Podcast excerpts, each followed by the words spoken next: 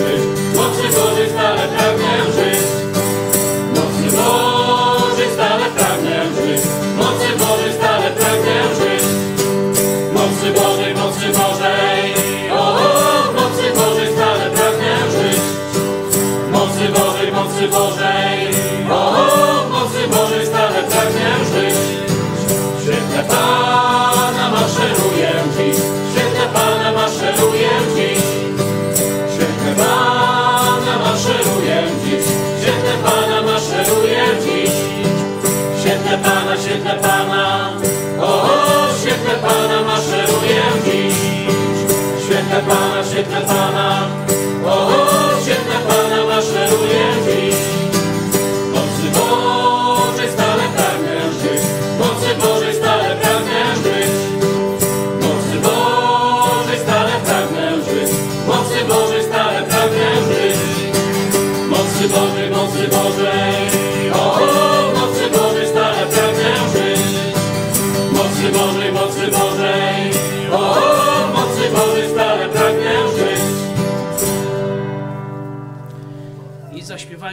jeszcze piosenkę numer 162.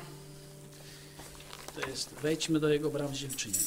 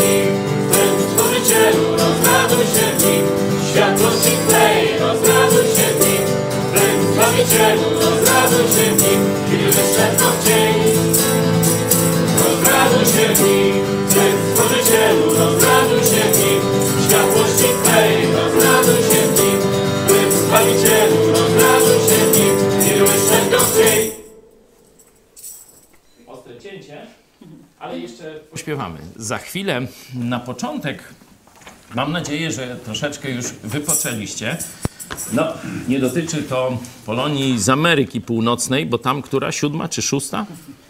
I ta, i ta. I ta, i ta, zależy, zależy gdzie, czyli no, tak normalnie jak do roboty, y, a nie w niedzielę. No ale tu bliżej, bliżej nas, no to już mam nadzieję, że wszyscy wyspali się, wypoczęli, bo rzeczywiście Bóg tak zaplanował nasze życie, by co siódmy dzień był dniem odpoczynku i koncentracji szczególnie na nim, szczególnie na Jego Słowie. Od czasu, kiedy mamy objawione Jego Słowo, w Biblii Stary i Nowy Testament właśnie ten jeden dzień w tygodniu jest przez chrześcijan szczególnie poświęcany temu, żeby czytać Biblię. Dlatego e, w kościołach katolickich, no to co jest centrum kościoła? No albo jakiś tam ołtarz, figura, no ale i taki pali się ogieniek taki, nie?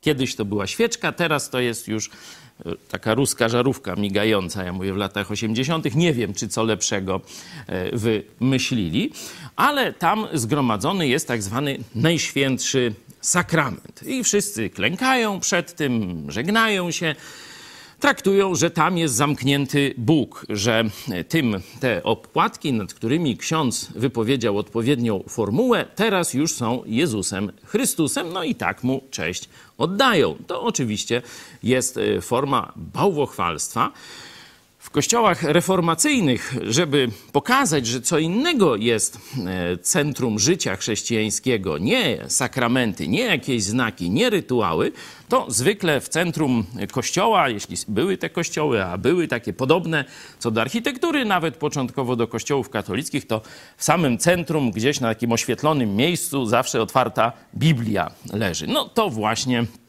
jest symbol tego, że Kościół powinien się koncentrować na Bożym objawieniu, czyli na tym, co Bóg nam powiedział, nie? czyli na Słowie Boga. No i my dzisiaj też tak zrobimy. Najpierw wezmę na początek bardzo krótki, to dobra, dobra informacja, nie?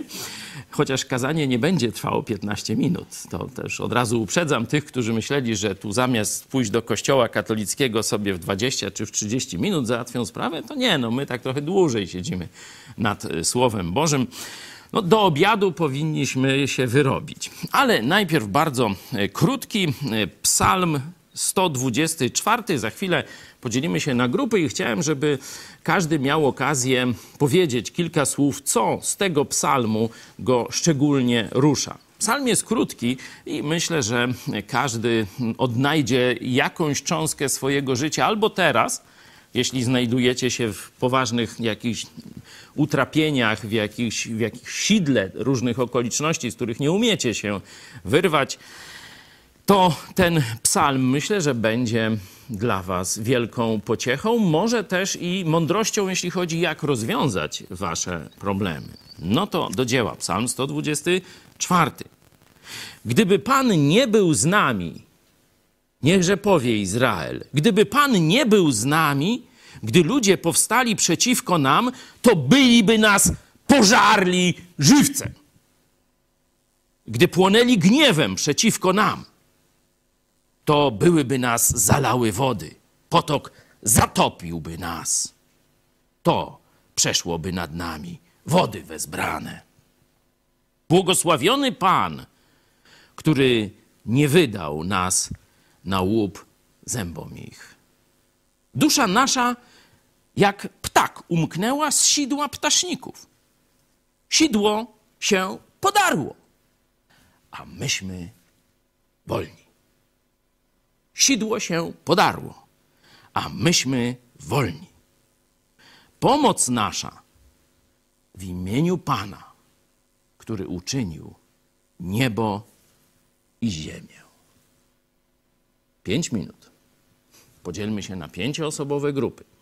Jeśli nie jesteście z nami w ramach projektu Mega Kościół możecie pisać, będziemy z wami e, rozmawiać, mówić wam Ewangelię o darmowym zbawieniu w Jezusie Chrystusie. Jeśli jesteście wierzący, chętnie z wami popracujemy dalej, żeby dzielić się swoją wiarą. Piszcie wtedy kontakt małpa megakościół.pl A jeśli teraz jesteście sami, to weźcie sobie ten psalm, sami jeszcze raz przeczytajcie i podkreślcie czy, czy zaznaczcie sobie te wersety, czy ten werset, który dzisiaj szczególnie jest Wam potrzebny, który dzisiaj szczególnie daje Wam pociechę w Waszych zmaganiach z otaczającym życiem, z codziennością. Jeśli jesteście już w większych grupach, czy w grupach biblijnych rozsianych po całej Polsce, ale także i w Stanach Zjednoczonych, i w całej Europie i tak dalej, i jesteście fizycznie razem, no to już tam nie łączcie się przez komunikatory, tylko wykorzystajcie swoją grupę do tego dzielenia. No a ci, którzy są przez komunikatory, teraz dzielimy się na 5 minut, na pięcioosobowe grupy i po tym dzieleniu za chwilę tu wracamy, będziemy się i modlić i śpiewać jeszcze. że 5 minut na rozważanie tego krótkiego psalmu.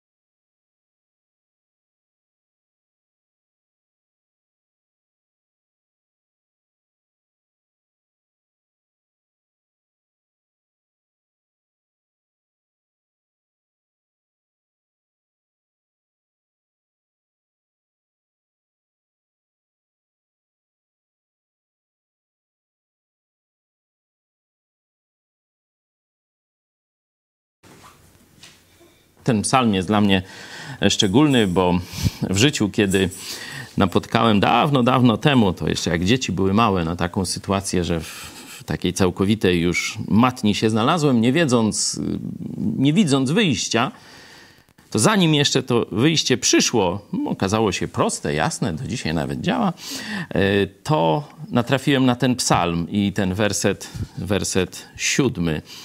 E, Dusza nasza jak ptak umknęła z sidła ptaszników. Sidło, szczególnie to sidło się podarło, a myśmy wolni. Za chwilę poproszę Bogusia, żeby w naszym imieniu podziękował Bogu za to, że się tak wspaniale nami opiekuje. Że się opiekował nawet jak myśmy byli jeszcze Jego wrogami. Kiedy nie zawołaliśmy osobiście do Jezusa Chrystusa, to patrząc wstecz widzimy Jego wspaniałą opiekę. Na naszym kanale możecie sobie później wygooglować, tam wyszukać Bombowy Boguś. To zobaczycie, z jakich różnych historii ratował Bogusia Bóg. Dlatego Jego poprosiłem, żeby się w naszym imieniu modlił, dziękując Bogu za opiekę. Kochany Panie, dziękujemy Ci za kolejny piękny, wspaniały dzień, jaki nam dałeś. Dziękujemy Ci, Panie, za tą wspólnotę, w jakiej jesteśmy. Dziękujemy Ci, że możemy dzisiaj uczestniczyć w kolejnym spotkaniu Twojego Kościoła. Dziękujemy Ci, Panie, za tą technologię, jaką nam dałeś, żebyśmy mogli też łączyć się z naszymi braćmi i siostrami w świecie. Dziękujemy Ci, Panie, za Twoją wielką miłość, jaką nam okazujesz każdego dnia. Dziękujemy Ci, Panie, za to, że Ty jesteś naszym Bogiem i że możemy Tobie służyć swoją pracą każdego dnia, że Ty powołałeś nas do życia w tym pięknym świecie, jaki stworzyłeś dla nas. Dziękujemy Ci, Panie, za to, że dajesz nam nadzieję życia z Tobą też w wieczności. Że my dzisiaj możemy tutaj pracować każdego dnia, radować się Twoją miłością, tym światem, który dałeś i radować się tym, co nam obiecałeś w przyszłości, kiedy już opuścimy ten świat. Prosimy Cię o dobry dzień, o, o to, żebyśmy mieli otwarte umysły na nauczanie, żebyśmy stawali się coraz lepszymi Twoimi uczniami, Twoimi przedstawicielami. Prosimy Cię, żebyś posługiwał się nami coraz chętniej jako narzędziami do realizacji swoich planów tutaj na ziemi. Chwała Tobie za wszystko, Panie, co nam dajesz. Amen. Amen. Zaśpiewajmy e, piosenkę Pan jest moim Bogiem, numer 201.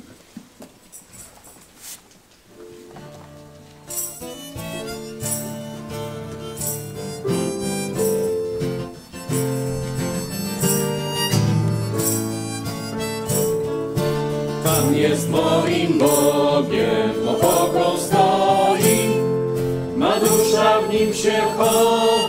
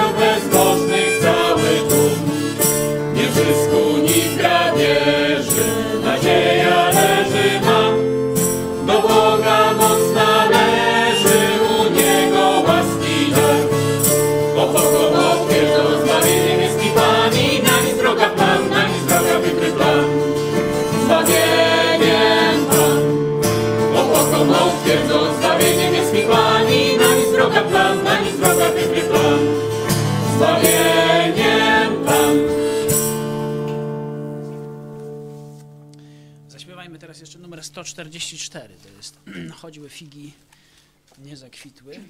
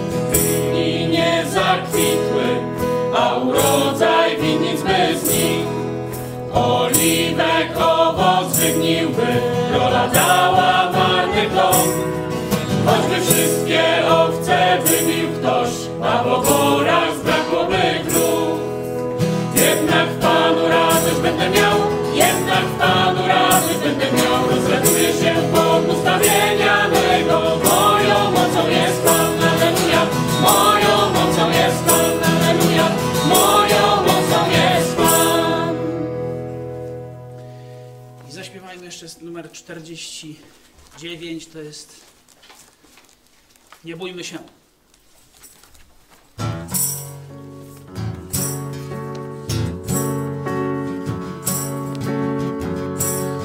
Nie bójmy się, Pan z nami jest, nie bójmy się,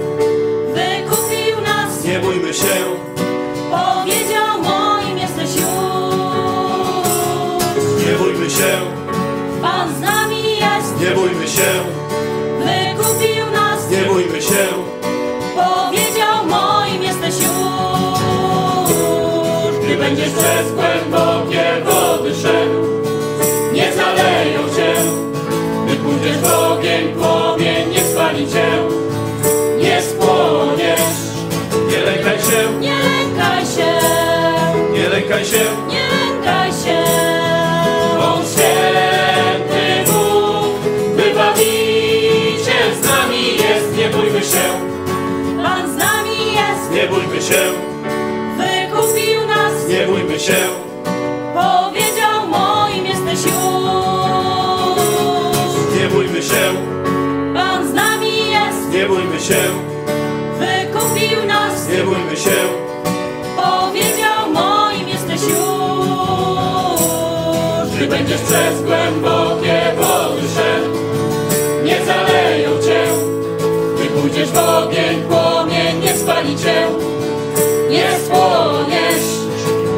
lękaj się, Nie lękaj się, nie lękaj się. nie lękaj się. On święty Bóg, wybawiciel z nami jest. Nie bójmy się. Piosenka mm, o tych sercach z zawiści twardych. Nie wiem, pamiętacie tytuł?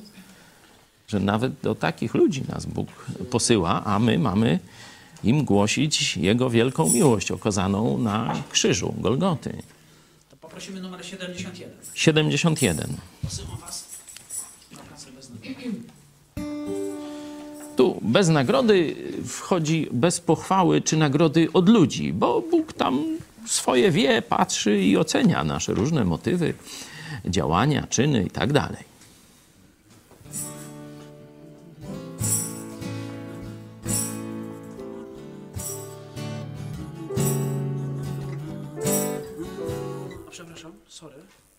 Nie te akordy. Przepraszam najmocniej.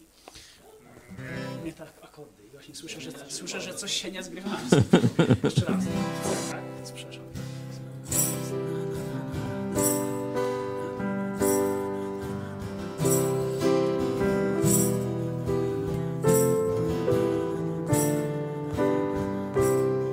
Posyłam was na pracę bez nagrody, na ciężki, twardy i niewdzięczny trud.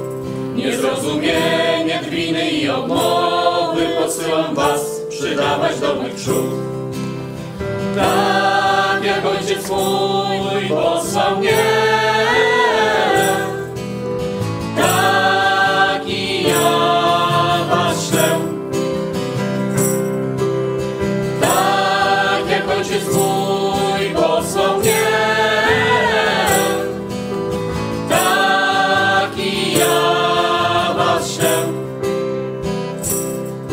Posyłam was opatrzeć ciężkie rany, pomagać słabym ich ciężary nieść, pocieszać smutnych, wspomnieć zapomnianych. Posyłam was radosną głosić wieść.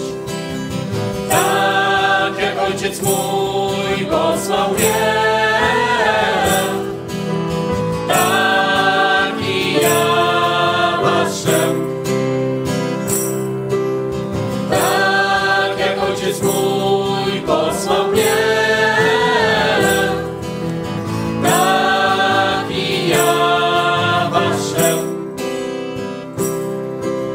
Posyłam was na krańce tego świata, gdzie w samotności serce nieraz łka. Opuścić ojca, matkę oraz brata, posyłam was na drogi mojej szlak.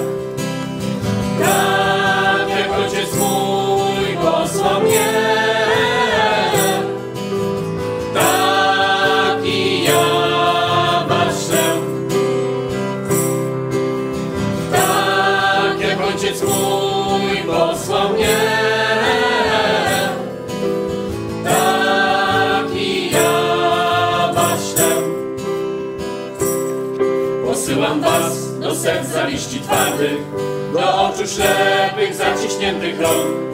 Gdy trzeba serc gorących i ofiarnych, posyłam was na całej ziemi krąg. Tak jak ojciec mój posłał mnie,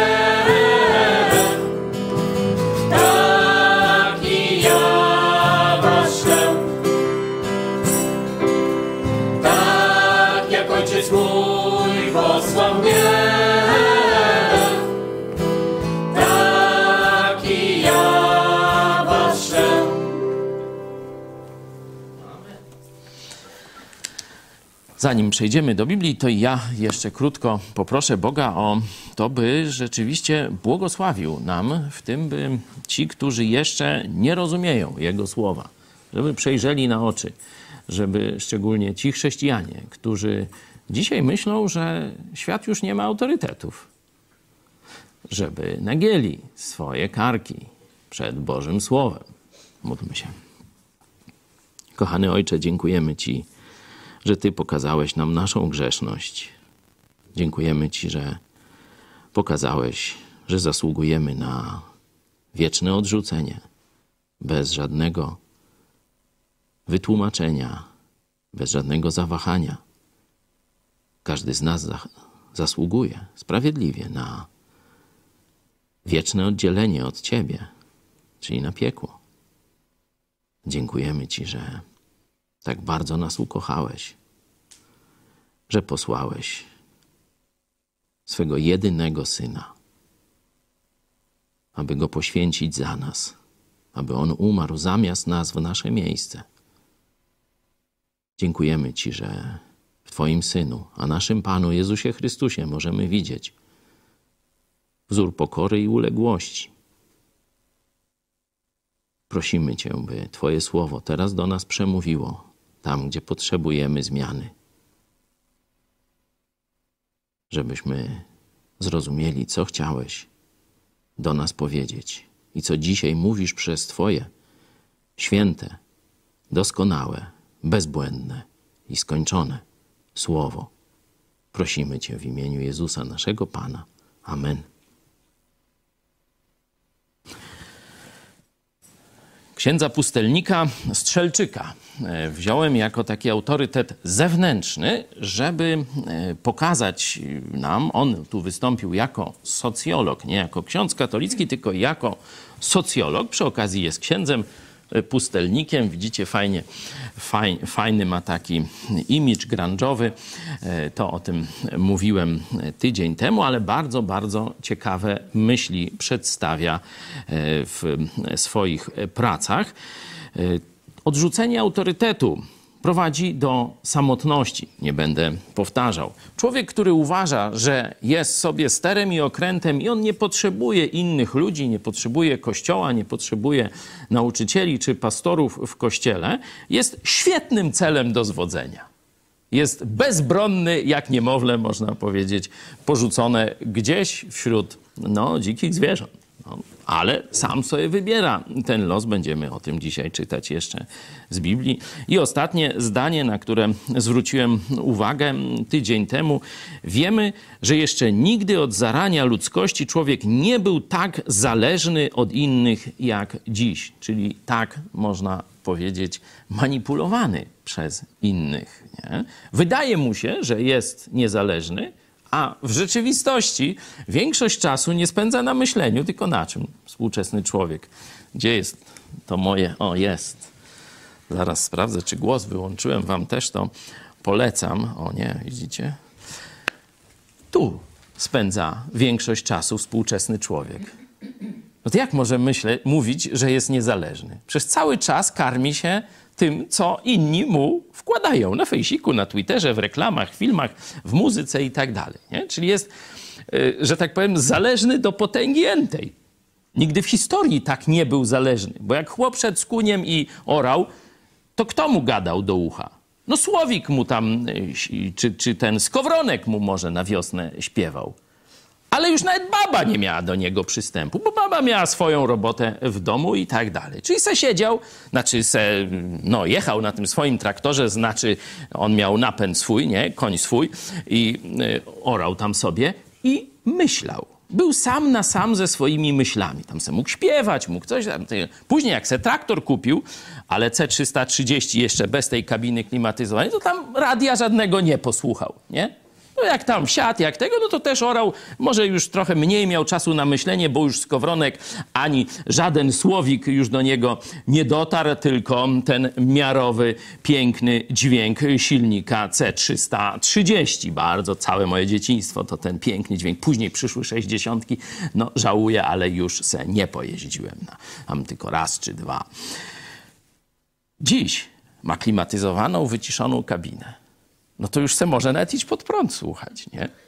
No to akurat mu pomoże, żeby nie zgłupieć w tym zwariowanym świecie, ale już dzisiaj to nawet jak chłop orze, to też mu może ktoś gadać do głowy i on nie ma czasu myśleć. Nie? Porównałem e, ten czas z e, czasem Ewy, że wtedy było rzeczywiście gorzej. Zostawi, była samotna w tym momencie, no i zaczął jej sączyć jad do ucha szatan. Jak się to skończyło, wiemy z Księgi Rodzaju, także tu bym się z księdzem Strzelczykiem nie zgodził, że od zarania dziejów jeszcze nigdy nie było. Nie, no bo jak, a, jak Ewa sam na sam z diabłem było, to było jeszcze trochę gorzej. No i zresztą skończyło się najgorzej, jak można w historii. Tu taka e, ciekawostka, jeden z naszych widzów, Paweł, przypomniał sobie, że jako młody człowiek, jeszcze katolik, w jakimś teatrze występował, e, takim parafialnym jakimś, czy coś, czy coś z księdzem właśnie Grzegorzem Strzelczykiem, także pozdrawia go serdecznie. Także tak się plecie. My zaczęliśmy badać, co Biblia mówi na temat autorytetu. Dużośmy, że tak powiem, nie przerobili, tylko tekst z listu do Efezjan. Jeszcze raz go e, przeczytajmy dla przypomnienia. Prosiłem, żeby sobie w ciągu tygodnia czytać ten tekst, także jeśli ktoś z Was by miał jakieś swoje szczególne przemyślenie e, po tej lekturze tygodniowej, to za chwilę jak przeczytamy ten tekst, można się zgłosić i powiedzieć kilka słów od siebie. Ja mówiłem tydzień temu, to postaram się nie powtarzać, jedno tylko zdanie. Nie człowiek, nie my ustaliliśmy autorytety w Kościele, tylko sam Bóg. No to jak Bóg ustalił, no to lepiej uznać, że się przydają. Prosimy. I on ustanowił jednych apostołami, drugich prorokami, innych ewangelistami, a innych pasterzami i nauczycielami, aby przygotować świętych do dzieła posługiwania, do budowania ciała Chrystusowego, aż dojdziemy wszyscy do jedności wiary i poznania Syna Bożego, do męskiej doskonałości i dorośniemy do wymiarów pełni Chrystusowej abyśmy już nie byli dziećmi miotanymi i unoszonymi lada wiatrem nauki przez oszustwo ludzkie i przez podstęp prowadzący na bezdroża błędu. Lecz abyśmy, będąc szczerymi w miłości, wzrastali pod każdym względem w Niego, który jest głową, w Chrystusa, z którego całe ciało spojone i związane przez wszystkie wzajemnie się zasilające stawy, według zgodnego z przeznaczeniem działania każdego poszczególnego członka, rośnie i buduje siebie samo w miłości. Dziękuję. Zobaczcie to moje porównanie, jak porzucone dziecko pośród dzikich zwierząt w 14 wersecie ma, e, że tak powiem, odzwierciedlenie. Człowiek bez kościoła, człowiek bez autorytetów, prawdziwego, biblijnego kościoła, prawdziwych, bożych autorytetów, tak, to wszystko prawda, ale człowiek bez autorytetów w kościele jest jak dziecko, miotane i unoszone lada wiatrem nauki przez oszustwo ludzkie i przez podstęp prowadzący na bezdroża błędu. I rzeczywiście w swoim dość długim życiu chrześcijańskim, 30 tam już pewnie paroletnim, widziałem wielu ludzi, którzy wspaniale startowali.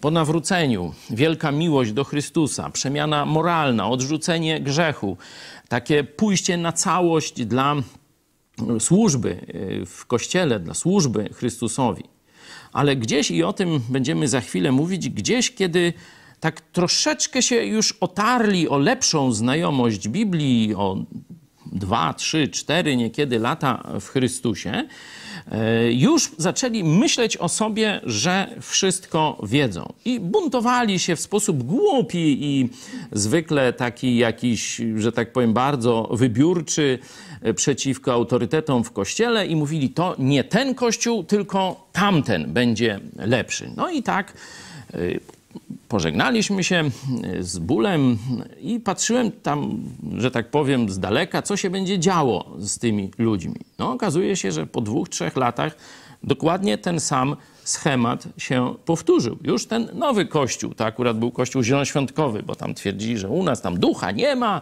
cudów, wianków nie ma, to pójdą do zielonych, to tam są cuda i wianki i, i wesoło i tak dalej, a u nas tak mało spontanicznie, no takie kucypały. No to patrzę, co tam się dzieje, no bo to wiecie, przyjaciele, bracia czy siostry w Chrystusie, dwa, trzy lata, to już im Kościół Zielony nie podoba się. No tam sobie wymyślili, no to może local church, taka wtedy była początek lat 90., taka moda na taką herezję, która przyszła, e, przyszła z Azji, takie różne tam pomysły, mniej więcej jak w kościele katolickim, że w jednym mieście to ma być tylko jeden kościół. Nie? Wszystkie inne są nieprawdziwe, tylko jeden jest prawdziwy. Zgadnijcie, który, który był prawdziwy. Dobrzeście trafili, ten ich. No to, no to mniej więcej tak to wygląda. No, wszystkie inne są złe i tak dalej, także y, tam znowu Myślicie, że co? No to może w tym już najlepszym z możliwych pod słońcem i tak dalej, jedynym kościele lokalnym się ostali? A co ty? Potem w ogóle do ludzi, do chrześcijanie źli są, chrześcijanie nikomu, e, znaczy nie są posłuszni Bogu, to tylko ja, no i tam z kotami swoimi został ten czy tamta i tak dalej. No tak, takich historii mogę wam pokazać naprawdę dużo. Dlatego tych, którzy dzisiaj tam im piórka zaczynają rosnąć do skrzydeł, ale jeszcze skrzydeł nie mają, bo samodzielnie latać nie e, potrafią, nie są jeszcze dojrzałymi chrześcijanami, którzy mogliby innych poprowadzić i dać im opiekę duszpasterską, być jakimiś właśnie pastorami czy diakonami e, w przyszłych e, kościołach, ale już pierwsze tam jakieś te lotki im tutaj zaczynają wyrastać i się im w głowie przewraca i już myślą, że oni wiedzą, jak powinien wyglądać Kościół, wiedzą wszystko na temat mm, Kościoła. Co im tam będzie, jakiś stary dziad chojecki mówił, jak ma e, być. No, stary dziad, no właśnie tym się cechuje, że z niejednej, można powiedzieć, e, że z niejednego pieca chleb jadł i już poznał trochę, jak się zaczyna coś i jak się coś kończy. No to niekiedy warto starego dziada też posłuchać. No po to Bóg dał stare dziady i wiecie, tak to, to by ludzie byli wiecznie młodzi i głupi, a tak naprawdę siwe włosy się pojawiają i człowiek staje się trochę mądrzejszy. Przez co? No przez doświadczenie, bo sam w życiu wiele błędów popełnił, sam widział, jak inni błędy popełniają, bo nie trzeba wszystkich błędów popełniać. Można się też uczyć na cudzych błędach i to polecam.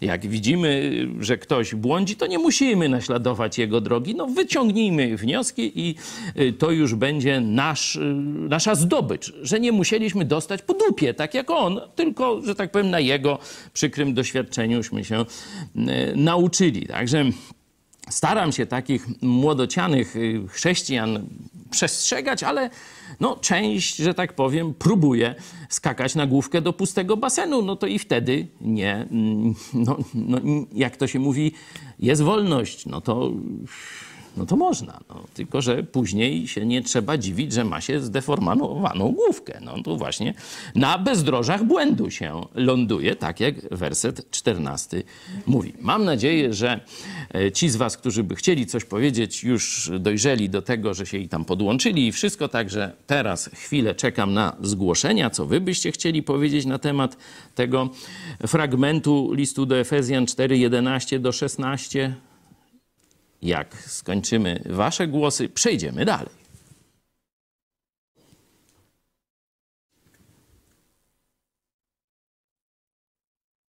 Taka klepsydra powinna być, nie? Czekamy?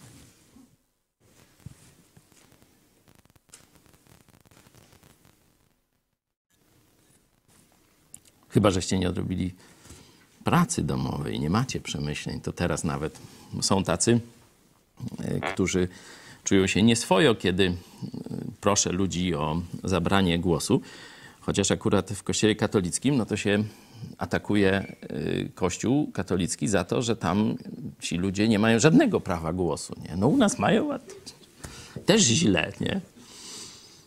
Człowiekowi jest trudno dogodzić, ja to już wiem ze swojej praktyki. To jak? Jest jakiś chętny? Mamy zgłoszenie? To, to, może, to może ja coś powiem. No, mnie w tym fragmencie jakby no najbardziej zastanowiło to, że tam jakby no tym kluczowym są jakby te dwa kluczowe warunki tego wzrostu. To jest szczerość i miłość, że no właśnie jeżeli, jeżeli nie ma prawdziwej szczerości i znaczy no to jest takie masło maślane i, i miłości do Boga i do, do ludzi, no to no to tego wzrostu nie będzie.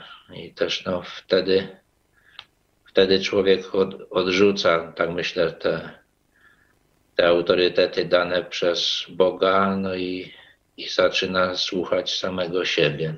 To, to tyle. Dzięki. Będziemy jeszcze mówić o tej szczerości i miłości, jak ją sobie rozpoznać, jak ona się będzie objawiać w naszym życiu, ale to jest bardzo, bardzo ważne podkreślenie. Bez szczerości nie można przyjść do Jezusa Chrystusa, bez szczerości nie można wzrastać.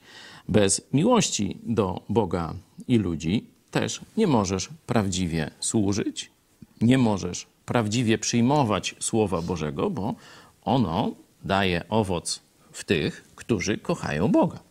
Po innych spływa jak po kaczce. Nawet kiedyby mieli cytaty biblijne, wiecie, wywieszone, czy tam na fejsikach, czy, czy i tak dalej, i tak dalej. Bo nie sztuka jest wklejać cytaty. Sztuką jest żyć zgodnie z tymi cytatami. A to już wyższa szkoła jazdy. Ktoś jeszcze?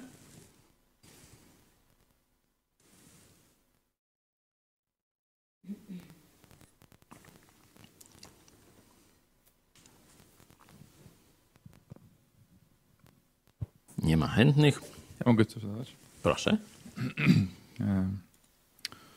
W 15 jest napisane, że wzrastać trzeba pod każdym względem, czyli w każdej możliwej dziedzinie, a w 16 też zaczekujemy, że jest każdy, e, każdy członek tego ciała Bożego e, ma swoje przeznaczenie. Mhm.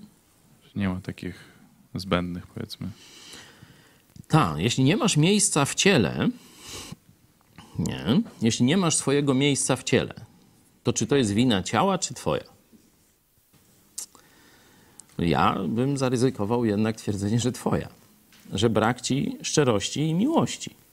I dlatego nie możesz znaleźć swojego miejsca w ciele, w kościele, ci źle i tak dalej, i tak dalej. Bo prawdopodobnie twoje oczekiwania, Twoja wizja tego miejsca w kościele nie jest Bożą wizją. No i dlatego, że tak powiem, następuje tu zderzenie, kiedy będziesz szczery w miłości do Boga i do ludzi. Miłość, tu mówiłem o posłuszeństwie Chrystusa Bogu Ojcu. Pamiętacie okrót Getsemane?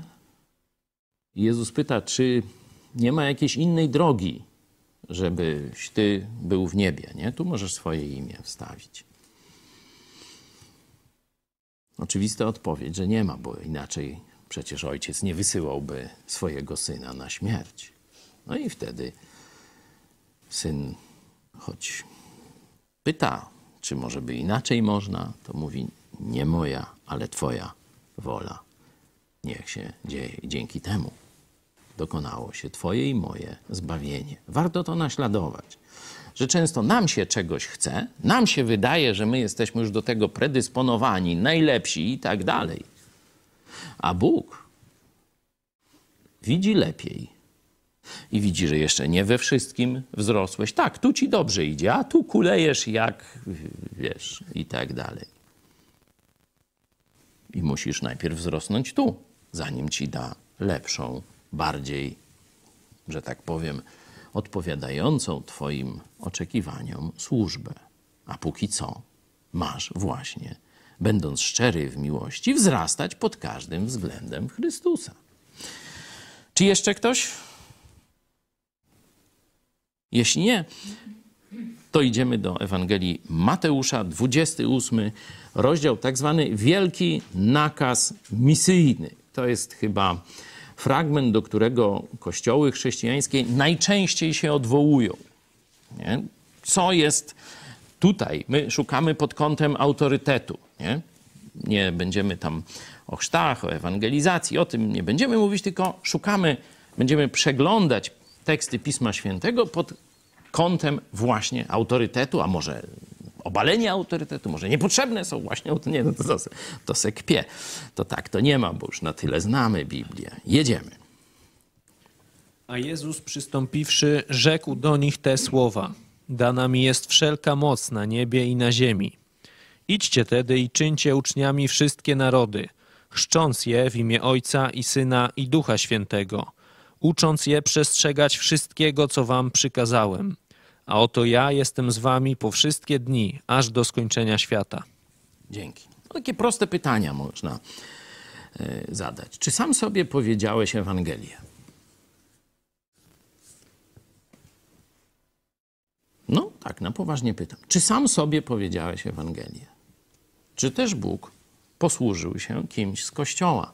Z prawdziwego Kościoła, ja nie mówię o Kościele katolickim, czy jakichś tam innych organizacjach, które się nazywają Kościołami Jezusa Chrystusa, ale czy ktoś z wierzących nie przyczynił się do tego, że usłyszałeś Ewangelię w formie mówionej, osobistej, spisanej, czy filmowej, czy jeszcze jakiejś tam innej? Czy sam sobie powiedziałeś Ewangelię? No nie, no. Zresztą, żeby nie być gołosłownym, zobaczmy list do Rzymian, dziesiąty rozdział, wersety y, od 13. Każdy bowiem, kto wzywa imienia Pańskiego, zbawiony będzie. Ale jak mają wzywać tego, w którego nie uwierzyli? A jak mają uwierzyć w tego, o którym którego sobie nie wymyślili? Nie. Którego? O którym nie słyszeli. A jak usłyszeć, jeśli nie ma tego, który zwiastuje? A jak mają zwiastować, jeśli nie zostali posłani? Jak napisano, jak piękne są nogi tych, którzy zwiastują dobre nowiny. Czyli widzicie bardzo prostą, jasną zależność. Bóg posłał swoich apostołów. Bóg posłał każdego chrześcijanina później, żeby głosił Ewangelię. I tylko w ten sposób ludzie mogą dojść do poznania prawdy o zbawieniu. Jeśli by nie było kogoś, kto by im głosił, to by nie usłyszeli. A jakby nie usłyszeli, to by i nie uwierzyli. Czyli zobacz, no do, do zbawienia potrzebowałeś człowieka, żeby ci ogłosił Ewangelię. Nie? Bóg ich posłał, a ty go wysłuchałeś. Ty przyjąłeś jego autorytet. Oczywiście, za nim stała moc Boża, tak jak czytamy w drugim liście do Koryntian w piątym rozdziale, że my, głosząc Chrystusa, jesteśmy ambasadorami, czyli przedstawicielami na ziemi samego Boga Wszechmogącego. To sobie sprawdźcie, nie będę w, tą, w tę stronę szedł. Nie? Czyli element ewangelizacji no, był potrzebny, posłany przez Boga człowiek. Nie sam sobie ogłosiłeś Ewangelię. Ktoś ci ją powiedział, czyli potrzebowałeś autorytetu. Bożego autorytetu do zbawienia potrzebowałeś, czyli do usłyszenia dobrej nowiny, nie? w tym sensie. Oczywiście ten człowiek nie jest ani żadnym, e, tam wiecie, nie dodaje nic do tego, nie jest pośrednikiem i tak dalej, i tak dalej. Ale on ci miał ogłosić, on można powiedzieć jest heroldem, nie? Zawsze król wydawał rozkaz, nie? czy tam tego będziemy ścigać, tego będziemy ułaskawiać i heroldowie roz, y, rozjeżdżali się po królestwie, gdzie tylko były skupiska ludzi, zatrzymywali się i odczytywali decyzje króla. Nie? To była rola Herodów. I my jesteśmy takimi heroldami właśnie, żeby ogłaszać światu. My nie możemy nic dodać, my nie jesteśmy pośrednikami, bo decyzja jest króla, ale nas wyznaczył, żeby ją ogłosić i taka jest nasza rola w zbawieniu. Nie? To się nazywa ewangelizacja. No a teraz niech podniesie rękę ten, kto się sam ochrzcił. Może z tyłu też nie ma. No zobacz, też potrzebowałeś autorytetu. Potrzebowałeś innego człowieka, któremu zaufasz, że on jest godnym przedstawicielem Jezusa Chrystusa, jest posłusznym Bogu chrześcijaninem, że żyje w jakimś kościele i jest w jedności z, ze starszymi pastorami czy biskupami tego kościoła, no i dlatego poddajesz się mu, żeby cię ochrzcił, na znak tego, co stało się wcześniej, kiedy usłyszałeś Ewangelię od kogoś z kościoła też, nie? No a teraz, bo tu są trzy takie rzeczy, nie? Głoszenie Ewangelii, czyli idźcie i głoście, nie?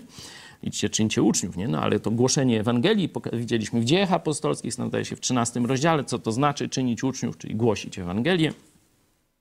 Widzimy chrzest, do jednego i drugiego potrzebny jest autorytet, nie? A teraz tu jest trzeci element. Ucząc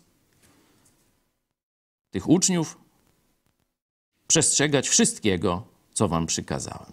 No i bach, tu autorytet niepotrzebny. XXI wiek, nowe odkrycie teologiczne.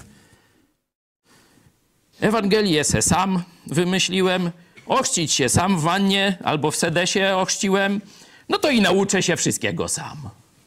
Nowy rodzaj chrześcijanina. Chrześcijanin sedesowy. No to teraz pokrywę spuść i niech wodę i do Wisły. Razem z Trzaskowskim i Czajką, nie?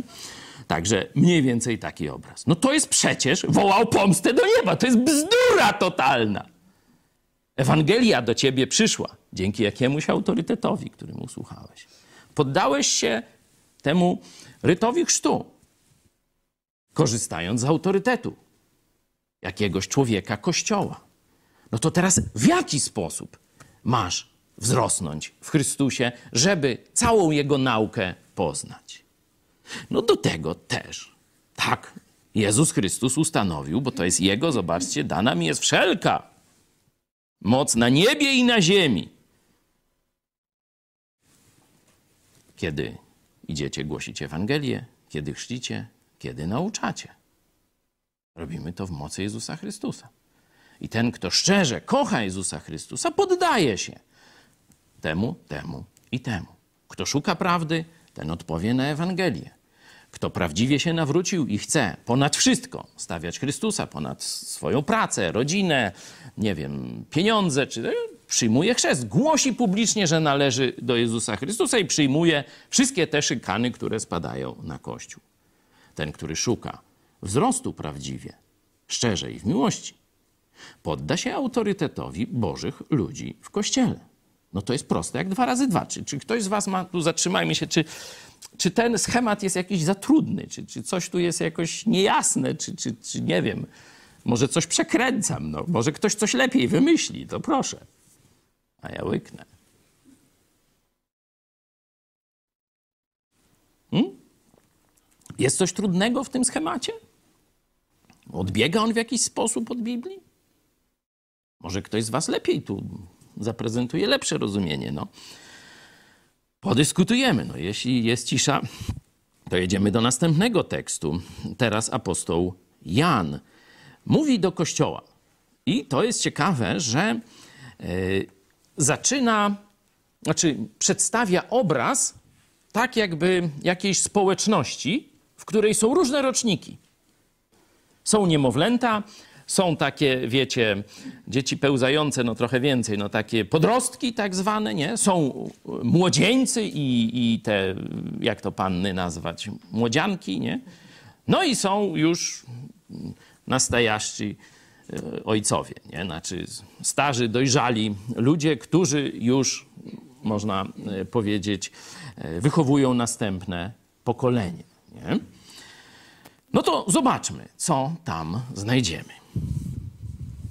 Piszę wam dzieci, gdyż odpuszczone są wam grzechy dla imienia Jego. Piszę wam ojcowie, gdyż znacie tego, który jest od początku. Piszę wam młodzieńcy, gdyż zwyciężyliście złego. Napisałem wam dzieci, gdyż znacie ojca. Napisałem wam ojcowie, gdyż znacie tego, który jest od początku. Napisałem wam młodzieńcy, gdyż jesteście mocni i Słowo Boże mieszka w was i zwyciężyliście złego. Amen. Tu mamy cztery rodzaje. Po polsku troszeczkę jest mniej, bo dzieci są dwa razy. Tak samo w rzeczywistości najmłodsze dzieci są w czternastym e, wersecie. Tu e, znacie ojca, to to jest cecha tych najmłodszych dzieci, a w pierwszym, tym dwunastym wersecie odpuszczone są wam grzechy, to już są takie biegające dzieci, nie? Przedszkolno-szkolne, zerówkowo plus, nie? Takie, gdyż odpuszczone są wam grzechy dla imienia mego. No, oczywiście bardzo ciekawe studium by tu było. Moglibyśmy naprawdę dość długo nad tym tekstem posiedzieć. Ja parę takich tylko strzałów tu wam pokażę. Zobaczcie, czternasty werset. Na pozór można by myśleć, że ojcowie nie bardzo od tych niemowląt się różnią. Rzućcie okiem. Różnią się czy nie? No bo jak nie, to całe to moje nauczanie dupę obić, jak to się mówi. No bo jak niemowlę w Chrystusie już wie tyle samo, co ojciec, to po co mu ojciec? Teraz to dziecko będzie uczyć ojca tam robić różne rzeczy, nie? Bo wie tyle samo, nie? No to jeszcze raz, przyjrzyjcie się trochę temu tekstowi, temu wersetowi czternastemu. Czy rzeczywiście ojcowie mają to samo poznanie, co niemowlęta? Ktoś ma jakieś myśli? Ktoś widzi, że to chyba nie jest tak?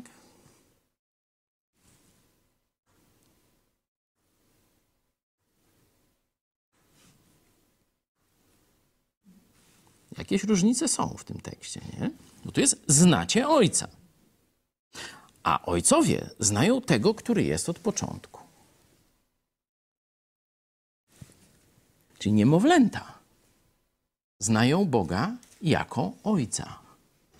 To jest początek poznania. Otwórzmy sobie Ewangelię Jana, pierwszy rozdział. Tym, którzy go przyjęli, dał prawo być dziećmi Boga. W tym momencie, w momencie już na, nawrócenia, masz nową tożsamość. Bóg jest Twoim ojcem. Osobiście możesz teraz mówić do Boga, tatusiu. Tak jak mówiłeś, jak miałeś tam trzy, czy cztery, czy dwa latka do swojego ziemskiego ojca. Czyli zobaczcie, to jest w momencie nawrócenia. Nagle wiesz, kim jesteś, do kogo należysz, skąd przyszedłeś i dokąd zmierzasz. To jest mój ojciec. Reszta się wyjaśni. Jak dziecko jest w tarapatach i pojawi się ojciec, to mu się rzuca na szyję i wie, że wszystkie problemy będą rozwiązane. A wie jak? Kto wie jak? Ojciec wie. Dziecko nie wie, ale wie, że jest ojciec i wszystko będzie w porządku. Nie? No i to jest to zaufanie do Boga, poznanie Boga jako Ojca, które mamy już jako niemowlęta w Chrystusie. Kilkanaście sekund, można powiedzieć, po zrozumieniu Ewangelii, człowiek już to rozumie. Boże, należę na zawsze do Ciebie, jestem w Twoich ramionach. Byłem daleko, a teraz jestem z Tobą na zawsze, mój kochany tatusiu. Nie? To, to, jest, to jest znajomość dzieci tych niemowląt nawet, bo tu dzieci to już jest troszkę wyższa półka, zaraz do niej przejdziemy, a ojcowie, a zobaczcie, znacie tego, który jest od początku. Na początku było słowo.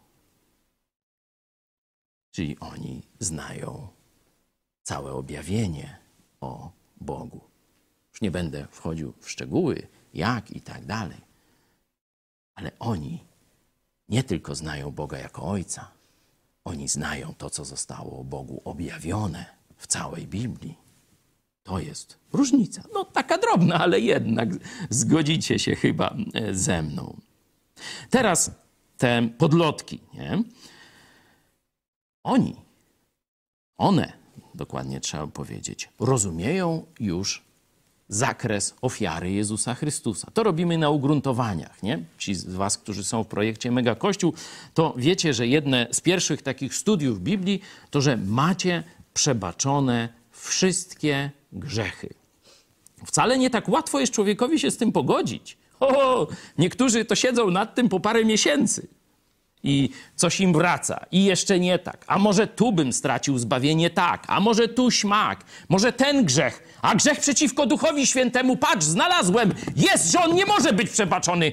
No to jak ja zgrzeszę przeciwko Duchowi Świętemu, no to na pewno stracę zbawienie. Wcale to tak łatwo nie idzie, niekiedy trzeba parę miesięcy, a niektórym dłużej to schodzi, żeby pojąć tę prawdę, że mamy w Chrystusie przebaczone wszystkie grzechy. Nie? Czyli widzicie, tu jest już wyższy poziom.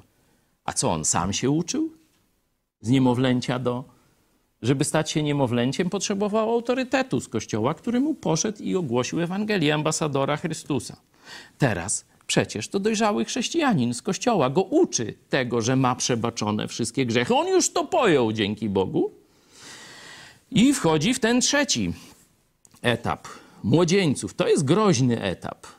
Dlaczego? Szczególnie dzisiaj, bo wiemy, że dzisiaj mamy tak mm, czas pajdokracji, czyli że, że wyżej się ceni e, młodych i głupich niż starych i mądrych. Nie? Że, że wszyscy tylko patrzą, żeby jakiegoś Patkowskiego wziąć do rządu czy do Sejmu na liście, żeby mieć jakiegoś dwudziestoparolata nieopierzonego i tutaj, o zobaczcie, młodzi są z nami. Ja to bym patrzył, czy starzy, mądrzy są z nami. Nie, ale dzisiaj jest taka moda, to się nazywa właśnie pajdokracją, czyli rządami dzieci, nie? rządami małolatów nieopierzonych jeszcze i tak dalej. Nie? Także w tym czasie żyjemy.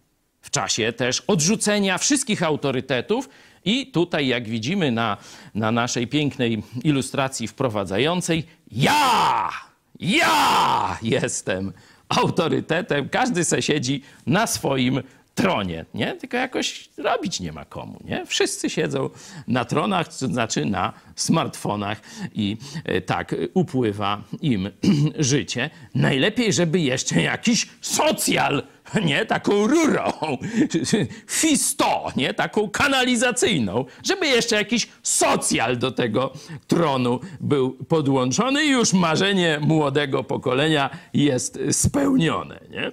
Także tak wygląda świat, stąd w kościele będziemy walczyć z tym problemem. Młodzieńcy, zamiast wspomóc ojców, czyli starszych, dojrzałych chrześcijan, w takich rzeczach, które oni już umieją robić, bo zobaczcie, oni już mają pewne.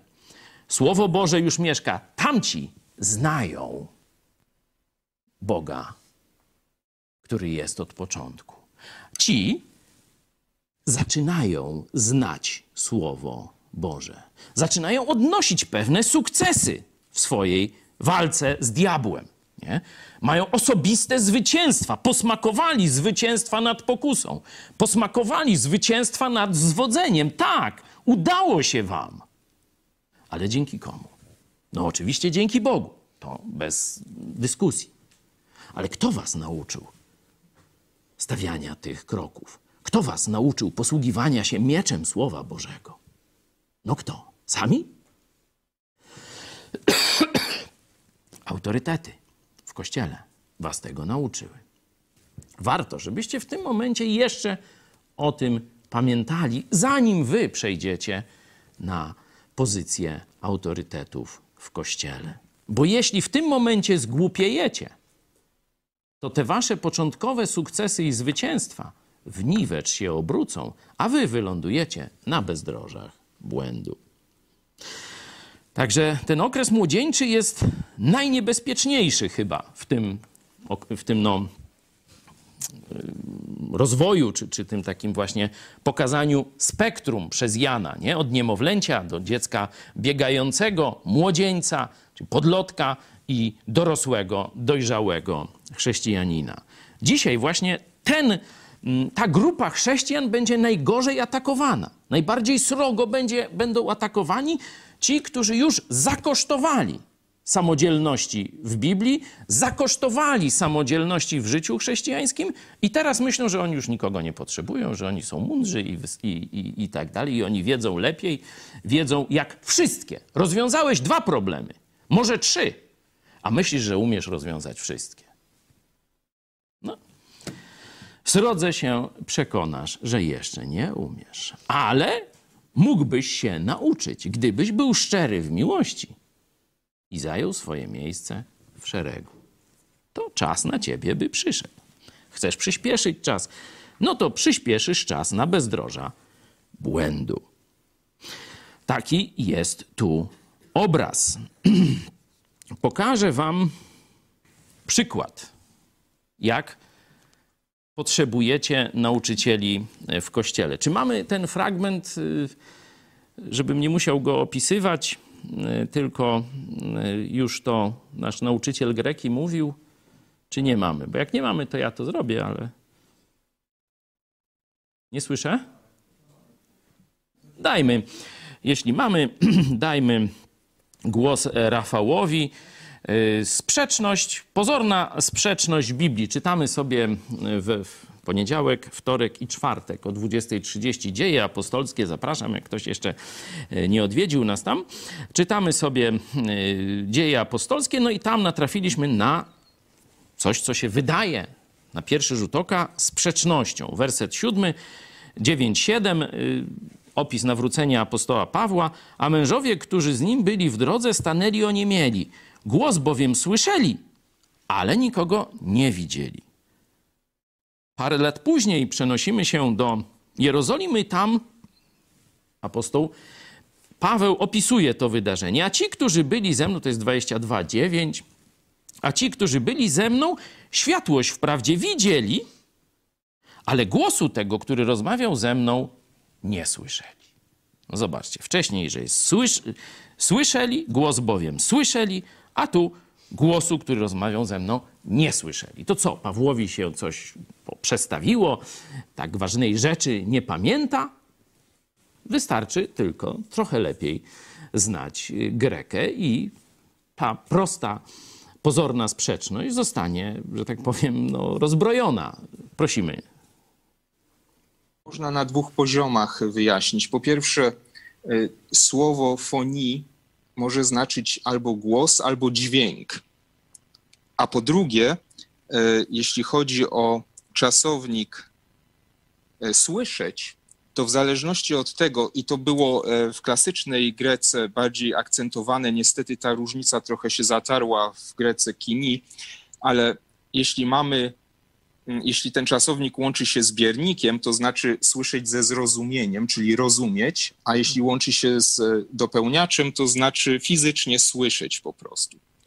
Więc podsumowując, można powiedzieć, że ci, którzy byli z Pawłem, widzieli światłość i słyszeli dźwięk, czyli zjawiska fizyczne, natomiast w przeciwieństwie do Pawła nie widzieli osoby i nie słyszeli słów, które można byłoby zrozumieć. No i widzicie, że sprzeczność jest pozorna, tak jak we wszystkich tego rodzaju przykładach, którzy krytycy Biblii, nie wchodząc głębiej właśnie w strukturę języka, e, próbują niekiedy, że tak powiem, prostaczkom pokazywać, o, że zobaczcie, Biblia jest sprzeczna, bo tu, że słyszeli, a tu, że nie słyszeli. No to jak? No właśnie tak, że tam słyszeli, ale bez zrozumienia.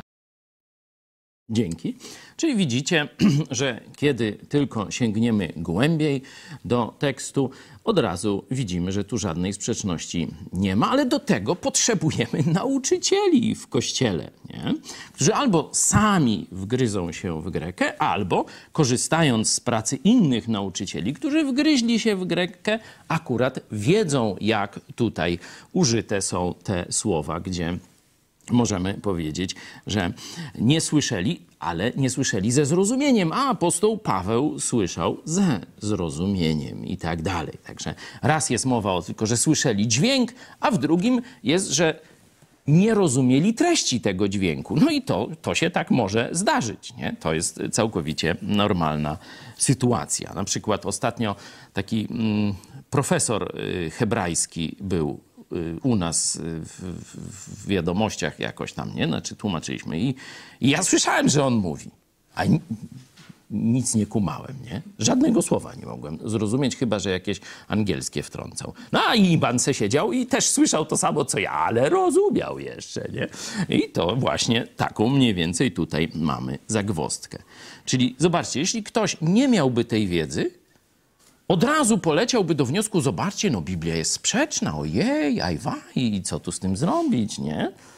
A człowiek, który zwróci się do swoich nauczycieli w kościele z pytaniem, słuchajcie, i już może pójść na manowce, może nawet stracić wiarę, bo ja widziałem takich ludzi. Młodych, wydawało się szczerych chrześcijan, napotkali na jakąś pozorną sprzeczność Biblii, do dzisiaj są, można powiedzieć, obojętni wobec Chrystusa. Bo stwierdzili, że Słowo Boże jest, y, jest sprzeczne wewnętrznie, czyli nie może być autorytetem. Rozumiecie? Doszli do takiego wniosku już jako chrześcijanie, ale bardzo młodziutcy. Gdyby przyszli do swoich starszych w kościele, czy do prowadzącego swojego grupę, bez trudności, be, be, bez żadnego problemu, usłyszeli, aha, no tak, no to nie wiedziałem. No to nie wiedziałem. No niekiedy trzeba się przyznać, że się czegoś nie wie. Ja też bardzo wiele rzeczy kiedyś nie wiedziałem, a i dzisiaj też pewnych jeszcze nie wiem i chętnie słucham, jak ktoś mądrzejszy zgłębił dane zagadnienie i mnie e, pouczy. To jest postawa uczenia się, czyli pewnej pokory, że ktoś inny wie coś lepiej niż ja. Co dalej z tym fantem zrobić? No bo ktoś powie, no zaraz, no to jesteśmy tak na łasce i niełasce tych, tych nauczycieli autorytetów. Kiedy już tam kogoś obwołają w kościele tym autorytetem, że będzie tam starszym biskupem i tak dalej, no to już mamy go słuchać i nie dyskutować. No nie, absolutnie takiej wizji w Biblii nie ma. Zobaczcie, pokażę wam, jak różnych nauczycieli, tu akurat nie w kościele, ale w strukturze żydowskiej, mogą oceniać nawet ludzie nie mający Ducha Świętego. Proszę bardzo, zobaczmy list do Rzymian, drugi rozdział od 21. Ty więc, który uczysz drugiego, siebie samego nie pouczasz, który głosisz, żeby nie kradziono, kradniesz, który mówisz, żeby nie cudzołożono, cudzołożysz, który wstręt czujesz do bałwanów, dopuszczasz się świętokradztwa, który się chlubisz zakonem, przez przekraczanie zakonu bezcześcisz Boga, albowiem z waszej winy, jak napisano, poganie bluźnią imieniu Bożemu. Zobaczcie, że tu poganie bardzo trafnie rozpoznają fałszywość tych autorytetów, tu akurat żydowskich, nie? Fałszywość. Dlaczego? W jaki sposób rozpoznają fałszywość tych autorytetów? Patrzą na deklarowane ich sposoby postępowania, czyli kod moralny, który głoszą, a potem patrzą na ich postępowanie. Nie? Czyli patrzą na ich słowa, a potem patrzą na ich czyny. Nie? Oczywiście oni nie rozumieliby prawdopodobnie rozpraw teologicznych na temat zmartwychwstania i tak dalej, i tak dalej. Pamiętacie, e, jak czytaliśmy w dziejach apostolskich, jak sadyceusze i faryzeusze zaczęli się kłócić o to, czy jest dusza, czy są aniołowie, czy w ogóle jest zmartwychwstanie. No i ten poganin, e, Lucjusz zdaje się, tak, jakoś tak, czyli Lucjan, e, tak się słucha jednych, słucha drugich, mówi, a zabieram tego Pawła, bo zaraz mi go tu stratują i w ogóle nic nie rozumiem, o co oni się kłócą. Tu, tych ich sporów o zagadnienia teologiczne, on nie był w stanie rozwikłać. Nie? Ale tu widzimy, ocenić życie moralne, czyli jak ktoś mówi, żeby nie cudzołożyć, a z drugą babą żyje. Tak, to się wśród pastorów też zdarza i o tym mówiłem. Spora część chrześcijan mnie przez to tam z innych kościołach znienawidziła, że, że tam o, tak mówię, że takie grzechy się dzieją. No a jak mam nie mówić? Taki jeden pastor ogłosił, że on kocha boks i seks. O ty dziadu, i go tam zjechałem. No to wszyscy na mnie. Okazało się, że on, miał, on tak bardzo kochał seks. Dokładnie tak, jak Kaczyński prowadził tego swojego wybranka y, do drugiego katolickiego ślubu cudzołożnego. On tak bardzo kocha katolickie małżeństwo, że se dwa zawarł. A co, nie można mu? Kto prezesowi zabroni udzielić błogosławieństwa drugiemu prezesowi? No i se udzielili. No i cały katolicki świat mówi nie, to jest cudzołóstwo. Sodomia i Gomoria i, że tak powiem, kolejne osoby odzyskują wzrok duchowy i mówią, że z takim kościołem to oni nie chcą mieć nic do czynienia. A teraz wychodzą jeszcze inne, inne i tak rzeczy. Czyli zobaczcie, człowiek niezbawiony, nie mający Ducha Świętego, potrafi ocenić, czy ten autorytet kościelny rzeczywiście żyje zgodnie z tym, co mówi. I to jest test, który każdy, wierzący i niewierzący, może nadać. Znaczy, wiecie, sprawdzić.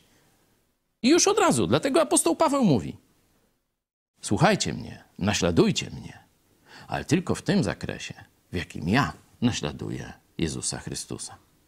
A jeśli kto ma jakiś problem, ma jakiś zarzut, niech przyjdzie i publicznie przed kościołem mnie napomni, bo być może coś mu się we łbie przestawiło, albo czegoś nie zauważył, albo nie dosłyszał i bzdurzy. Pamiętacie rozmowę ze starszyzną w Efezie?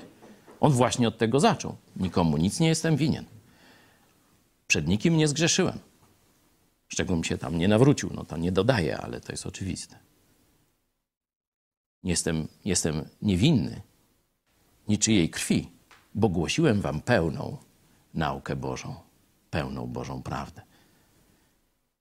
Nie umizgiwałem się do was, żeby was sobie zjednać i pewne prawdy Pisma Świętego na bok, żeby was nie stroszyć, nie być dla was nieprzyjemnym. Tylko waliłem wam tam, gdzie trzeba, żeby Słowo Boże was zmieniło. Nie mam sobie pod tym względem nic do zarzucenia. To jest tam chyba 20 rozdział dziejów apostolskich. Niedawnośmy tam byli. Także jak ktoś chce sobie to zobaczyć, to tam w opisach są parametry, to można sobie znaleźć, cośmy na ten temat mówili. Czyli nie jesteś bezbronny i zdany na łaskę i niełaskę autorytetów w kościele. Możesz je oceniać. Masz oczywiście proces dyscyplinarny, możesz napominać, proces ze świadkami przed kościołem i tak dalej. To wszystko jest w Biblii. Ale kiedy autorytet żyje zgodnie z tym, czego naucza, kiedy przez Kościół jest to uznawane, no to jeśli ty czegoś nie wiesz albo źle coś robisz, a on ci wskazuje drogę lepszą, to co masz zrobić? A nie, ja se później sam znajdę. E, tam co mi będzie jakaś Ania tam mówić, jak tam dzieci wychowywać, ja przecież lepiej wiem. A co? Nie poradzę se sam? A co ona taka mądra je?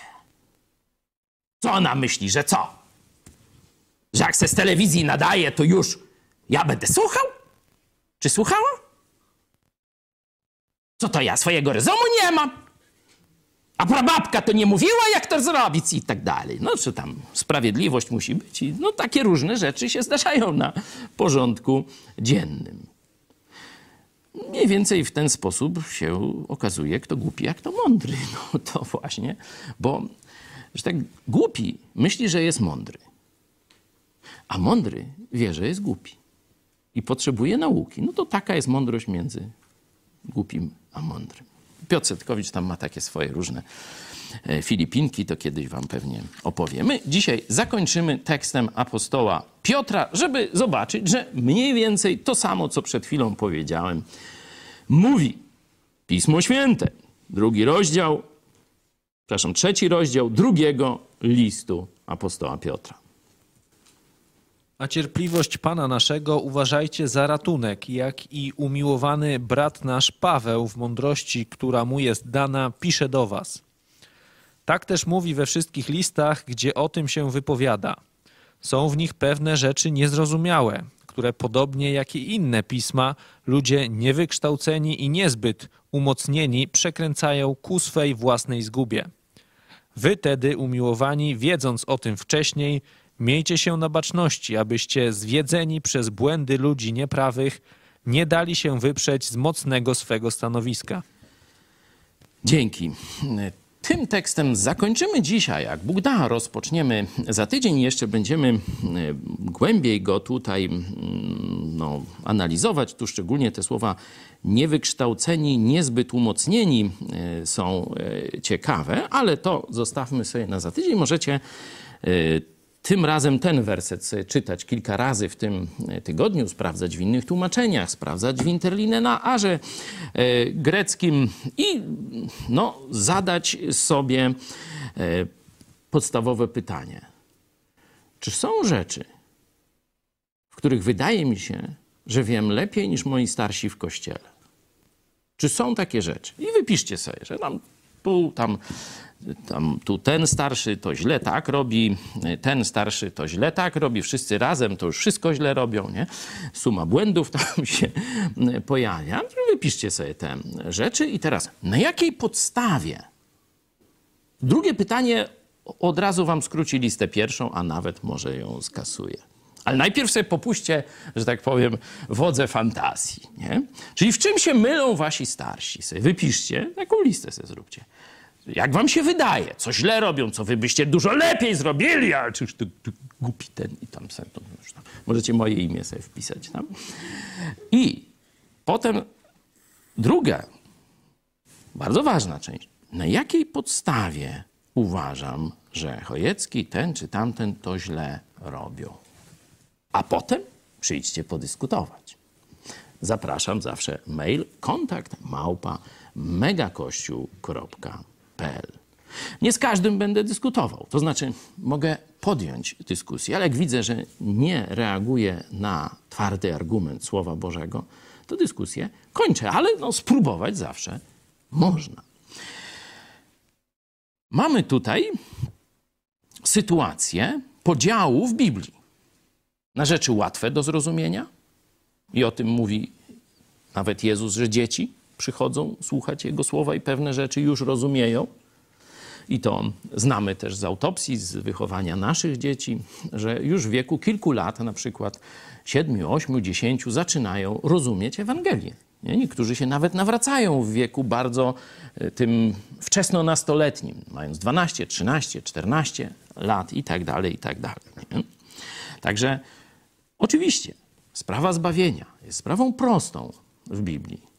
Ale już sprawa odpuszczenia wszystkich grzechów, o czymś mówili, to już nie jest taką prostą sprawą. Sprawa nieutracalności zbawienia to już nie jest taką prostą sprawą. I tak dalej, i tak dalej. Nie? Ale to jeszcze i tak są y, dosyć proste rzeczy. Są w Biblii z kolei rzeczy trudne, nad którymi trzeba się pochylić nad którymi trzeba siedzieć niekiedy tygodniami czy miesiącami.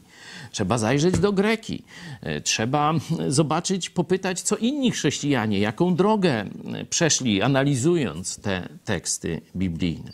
Trzeba poszukać, czy w Biblii nie ma innych, porównywalnych tekstów, które o tym, o tej sprawie mówią i jaśniej wykładają tu w sposób dość, można powiedzieć, niejasny, przedstawione zagadnienie. Jak to z kolei było, można jeszcze pogłębić swoje studium, jak to na przestrzeni historii chrześcijaństwa było odczytywane. Nie? Można też e, pogłębić na tym, jak w różnych kościołach dzisiaj są, jest to odczytywane i jakie są owoce tego. Nie? Bo Jezus też powiedział, że ten test po owocach jest też bardzo ważny. Ale zobaczcie, że tu trzeba mieć naprawdę wielką wiedzę i trzeba mieć umiejętność wyciągania właściwych wniosków. I teraz powiedzcie mi coś takiego. Nie jesteście mechanikami. Psuje wam się samochód. Jest kiosk ruchu, tam siedzi pani. Proszę pani, Proszę mi powiedzieć, co w moim samochodzie jest nie tak? Spadaj na bambus, nie? Jakiś wariat, zboczeniec, może jeszcze będzie się tutaj zaraz ten, no, jak to się nazywa? Może ekshibicjonista jaki mnie podchodzi w tym kiosku, nie? A ja tu sama, nie Boga, nie? No to nie, tam w kiosku nie. Do piekarni. O, do piekarza. Siedzi pani, sprzedaje chleby. Proszę pani, tu mi się samochód zepsuł. Czy może mi pani powiedzieć, co się zepsuło i co mam teraz zrobić? No kpię sobie, nie? Ale ty często tak robisz. Natrafiasz na jakiś bardzo poważny problem w swoim życiu duchowym, czy w Biblii. Idziesz do pani z kiosku albo do piekarza. Oczywiście pani z kiosku, jeśli długo żyje w naszym kościele, byłaby ekspertem od tych spraw. Tak samo pani w piekarni. Ale tu dałem przykłady ludzi, którzy nie ćwiczyli, nie terminowali w zakładzie mechanicznym, u mechanika samochodowego. Nie? No i oni, jak nie terminowali, a znają się na sprzedaży gazet i różnych innych w kiosku i są świetni w tym, nie? Od razu rano robią sobie prasówkę, przyjdzie ktoś, która gazeta, o tu panie coś ciekawe, są świetni. Czy e, w, w, jeśli chodzi o sprawy związane z wypiekiem i pogadaniem z klientem, może być świetna pani. Ale na naprawie samochodów się nie zna. No to zepsuł ci się samochód, to idziesz do znajomego mechanika, tak? Bo właśnie obdarzasz go autorytetem, że on zęby zjadł na reparacji silników. Podobnie z hydrauliką, z budowlanką, z murowaniem. Kiedyś był taki schemat. Najpierw oddawało się dziecko do terminowania u mistrza jakiegoś rzemiosła. I nawet się płaciło jeszcze temu mistrzowi, żeby go przyjął.